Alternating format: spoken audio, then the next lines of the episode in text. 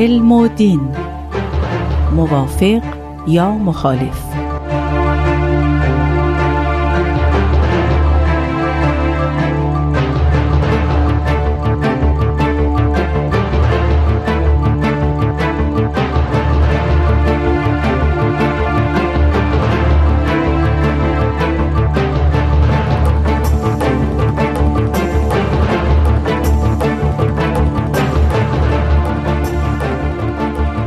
شنوندگان عزیز رادیو پیام دوست، درود بر شما.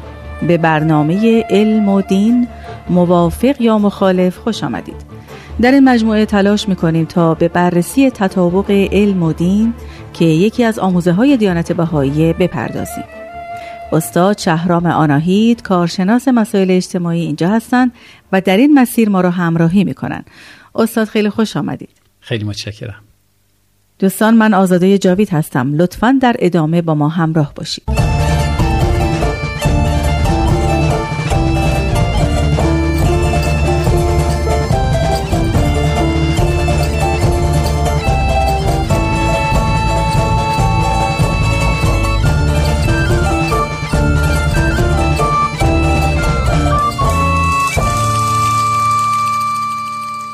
ما در دو برنامه گذشته تا جای امکان علم و دین رو از نظر دیانت بهائی معنی کردیم. کمی درباره حقایق دین که علم میتونه به کشف اونها کمک کنه پرداختیم و گفتیم که دین تحقیقی، یعنی دینی که متکی به تحری و جستجوی حقیقته، میتونه باعث وحدت ادیان بشه. استاد درست گفتم؟ بله، به این نکته هم اشاره کردیم که در آثار بهایی اونجا که صحبت از تطابق علم با دین میشه، معمولا میبینیم که معنای علم از آنچه امروز از علوم طبیعی ما میفهمیم داره وسیع‌تر میشه و معنای دین داره خاص‌تر میشه تا به طور خاص همون دین تحقیقی که شما اشاره فرمودید رو شامل بشه. بله، خب اگر موافق باشین بپردازیم به اولین سوال این برنامه. در خدمت شما هستم. خواهش میکنم. اولین سوال رو اینطور مطرح میکنم: این بحث علم و دین، یعنی تطابق علم و دین، آیا مخصوص آیین بهاییه یا اینکه در ادیان و باورهای گذشته هم سابقه داشته؟ ممکنه احساس ما این باشه که این بحث جدیدیه، یعنی که خاص آیین بهاییه، اما خود آموزه های بهایی بر این تاکید دارن که این بحث ریشه در تعالیم اسلامی داره. حضرت عبدالبها اتفاقا به تصریح می‌فرمایند که خود حضرت علی بر این مسئله که باید در جستجوی علم بود و از عقل استفاده کرد تاکید داشتند. قرآن رو هم که نگاه می‌کنیم می‌بینیم پر از اشارات به ضرورت استفاده از عقل. به احادیث و روایات که مراجعه می‌کنیم می‌بینیم دائما صحبت از این شده که باید در جستجوی علم بود و بر ارزش تفکر عقلانی تاکید کرده. مثل اطلب العلم من المهد الی الله. بله. آقای آناهید، طبق صحبت‌هایی که قبلا با خودتون داشتیم فرموده بودید که اولین فلاسفه مسلمان به واسطه نهضت ترجمه پیدا شدند. بله، از نیمه دوم قرن دوم هجری یک نهضتی شکل میگیره در جامعه اسلامی برای ترجمه آثار علمی که به زبانهای دیگه نگاشته شده. این همونیه که امروز تحت عنوان نهضت ترجمه ازش نام میبریم. بله، میخواستم بپرسم که این فلاسفه که به واسطه نهضت ترجمه پیدا شدن درباره دین و علم و رابطهشون چه نظری داشتن؟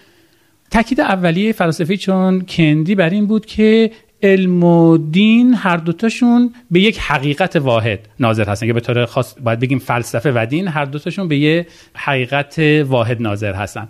به زمان فارابی که میرسیم، قرن سوم و چهارم، میبینیم که به هر حال این احساس که زبان دین و زبان فلسفه دو زبان مختلف هست کاملا شکل گرفته و رو اندیشه فلسفه تأثیر گذاشته. برای همین فارابی از استفاده علم و دین از دو بگیم ابزار مختلف برای رسیدن به حقیقت صحبت میکنه. از نگاه فارابی فیلسوف داره به واسطه عقل به دنبال حقیقت میگرده، در صورتی که پیامبر از خیال خود برای ارتباط برقرار کردن با حقیقت داره استفاده میکنه.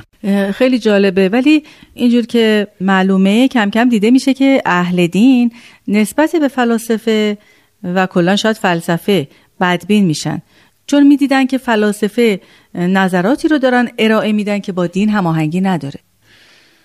بزرگترین اندیشمندی که به این مسئله میپردازه امام محمد غزالیه.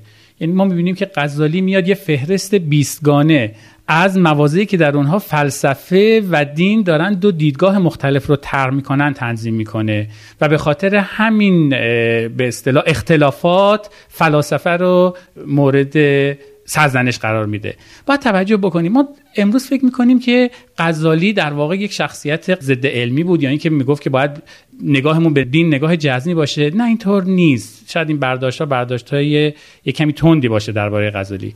آنچه که غزالی میخواست برش تأکید بذاره این بود که شیوه فیلسوف برای اندیشیدن اون رو به حقایق دینی نزدیکتر نمیکنه. یعنی از نظر او آنچه که فیلسوف داره دنبالش میگرده آن چیزی نیست که دین داره در اختیار ما قرار میده و ابزاری که فیلسوف داره استفاده میکنه اون رو به درک معانی دینی نزدیکتر نمیکنه.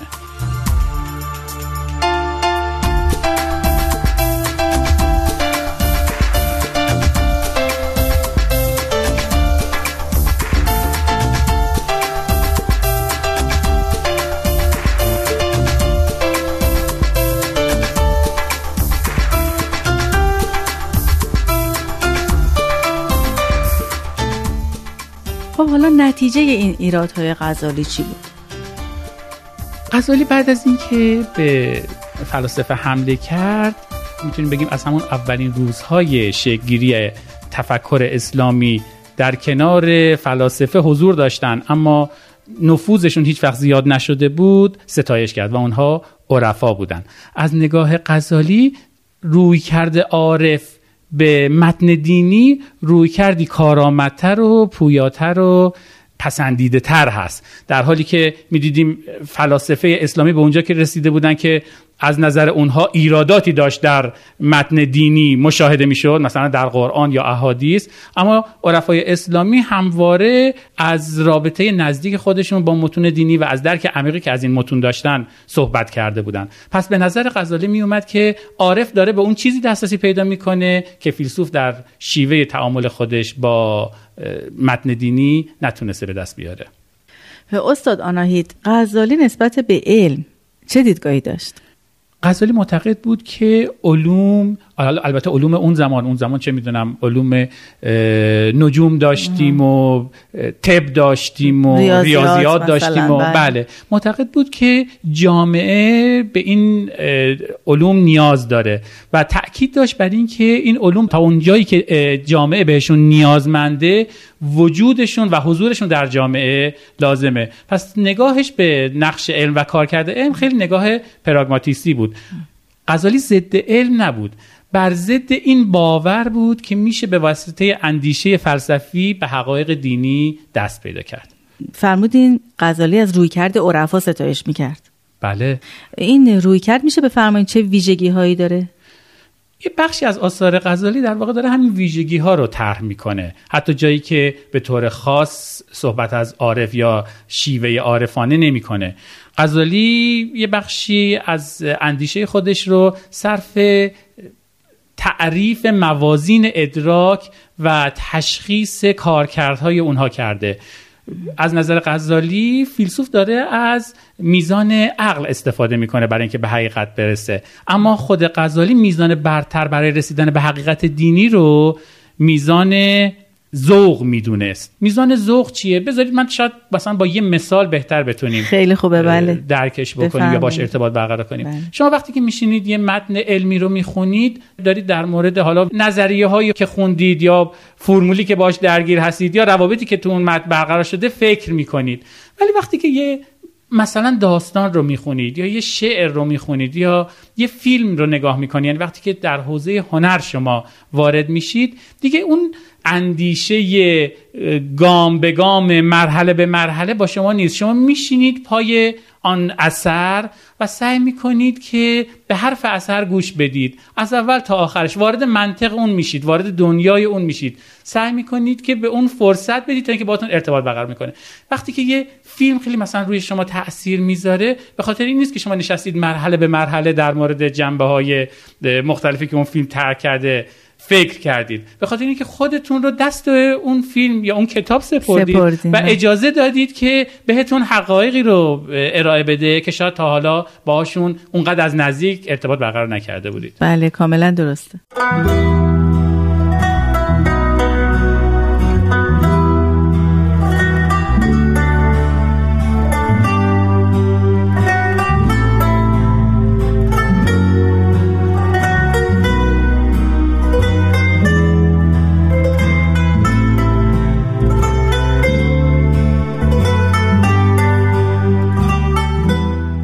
استاد نمیدونم درست متوجه شدم یا نه، شما بنده رو تصحیح کنید. این ذوق آیا به کشف و شهود یا الهام مرتبطه؟ بله بله. خب حالا این ذوقی که غزالی داره طرح میکنه چه تأثیری بر رابطه علم و دین گذاشت یا میذاره؟ از همون آغاز میبینیم عارف حقیقت درونی یا تجربه درونی خودش رو در متن دینی بازتابش رو میبینه. اجازه بدید من براتون مثلا یه متنی رو بخونم از بایزید بسطامی، ببینید که اون داره در مواجهه با دین و با حقایق دینی چی رو بازگو میکنه. خواهش میکنم. میفرماید حق را به عین یقین بدیدم، بعد از آن که مرا از غیب بستد دلم به نور خود روشن کرد، عجایب ملکوت بنمود، آنگاه مرا هویت خود بنمود، به هویت خود هویت او بدیدم و نور او به نور خود بدیدم و عز او به عز خود بدیدم و قدر او به قدر خود بدیدم و عظمت او به عظمت خود بدیدم و رفعت او به رفعت خود بدیدم، آنگاه از خود عجب ماندم و در هویت خود شک کردم، چون در شک هویت خود افتادم به چشم حق را بدیدم. می‌بینید چقدر مواجهه صمیمانه‌ایه. اینجا دیگه متن دینی در مورد اینکه دنیا چجوری به وجود اومده یا اینکه نمیدونم ماده عالم چی هست یا اینکه حرکت کواکب چگونه هست صحبت نمیکنه. اینها علاقه فلاسفه بود. اینجا متن دینی داره در مورد تو صحبت میکنه که تو کی هستی، از کجا اومدی، کجا داری میری، چی هستی. استاد منظورتون اینه که بایزید به عنوان یک عارف در این مواجهه دینی خودش رو در خدا میبینه و خدا رو در خودش میبینه و به نوعی میشه گفت که ادعا میکنه خدا رو کشف کرده. بله و در جریان این جستجوگری خودش رو هم کشف کرده. پس ما اینجا میبینیم که عارف داره به دنبال خود درونی حقیقی خودش میگرده، نه خودش در مقام یک موجودی که در دنیای بیرونی داره زندگی میکنه، اما خودش به عنوان یک حقیقت عمیقی که باید از بطن وجود خودش کشفش کنه و بیرونش بکشه. این روی کرده با متن دینی برای کشف خود، یعنی اینکه این خود رو در متن دینی دیدن ویژه عارف فقط نبود. اتفاقا ما میبینیم که احادیث شیعی هم بر این داره تأکید میذاره که آقا متن دینی داره در مورد، ممکنه ما به ظاهر ببینیم متن دینی داره در مورد یک واقعی که در گذشته دور اتفاق افتاده داره صحبت میکنه، اما این داره در مورد تجربه منی که در مقام حالا شیعه ائمه هستم هم داره صحبت میکنه. احادیثی هست که بر این تاکید میذاره، احادیث شیعی که بر این تاکید میذاره که 1/3 قرآن درباره امامان هست و احباشون و 1/3 هست در مورد دشمنانشون و حالا 1/3 دیگه در مورد بقیه مسائل هست. یا حدیثی داریم که میگه که قرآن 4 قسمته، 1 قسمتش در مورد امامان و نزدیکانشونه، 1 قسمتش در مورد دشمنانشون و حالا 2 قسمت دیگه به موضوع دیگه میپردازه. ممکنه که مخاطب این احادیث در بعد و هم تعجب بکنه، بگه کجای قرآن در مورد ائمه صحبت کرده؟ هیچ در مورد ائمه صحبت نکرده.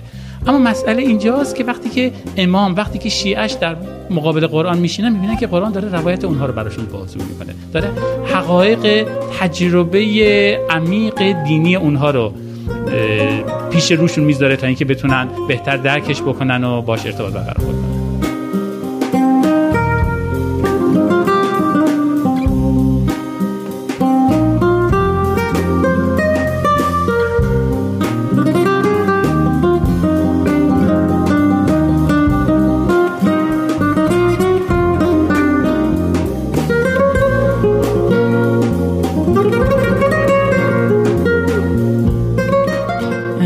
آناهید، من به نظرم رسید که نقش غزالی اینجا خیلی مهمه. شما برای غزالی توی این زمینه چه اهمیت قائل هستید؟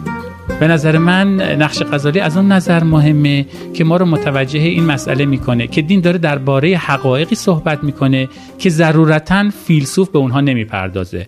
به نظر میاد که از دید غزالی اینها دارن در مورد دو مسئله مختلف صحبت میکنن، دارن دو حقیقت مختلف رو طرح میکنن. فیلسوف ابزارش شاید برای اینکه بتونه طبقه بندی حیوانات رو بکنه، در اون زمان برای اینکه این کار فیلسوف بود نه کار دانشمند علوم طبیعی، ابزار مناسبی بوده، اما ابزارش برای اینکه بتونه با حقایق دینی ارتباط برقرار بکنه کافی نبوده. این تأثیر غزالی تأثیر مهمیه. ما بعداً می‌بینیم که وقتی که علوم طبیعی دارن شکل می‌گیرن، خود علوم طبیعی بر این هم تاکید می‌ذارن که آقا ما داریم اصل‌ها رو تعریف می‌کنیم، داریم پدیده‌های واقعی رو بازگو می‌کنیم و بیان می‌کنیم.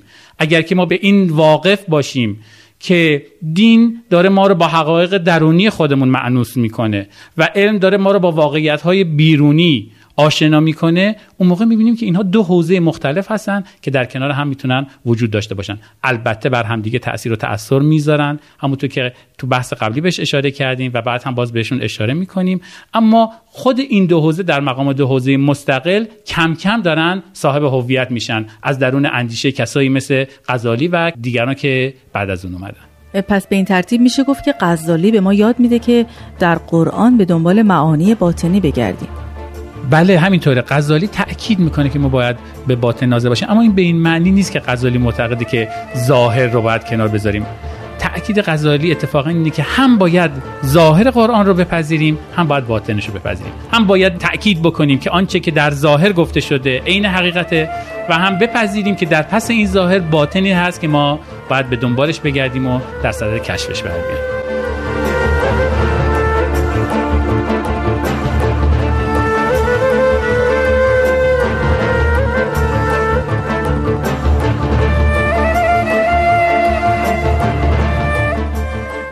همراهان عزیز، به پایان برنامه امروز رسیدیم. از شما سپاسگزارم که تا این لحظه به برنامه ما توجه کردید. استاد شهرام آناهید، از حضور شما در این برنامه بسیار سپاسگزاریم. خیلی ممنونم، خوشحالم که در خدمتتون هستم. خواهش میکنم.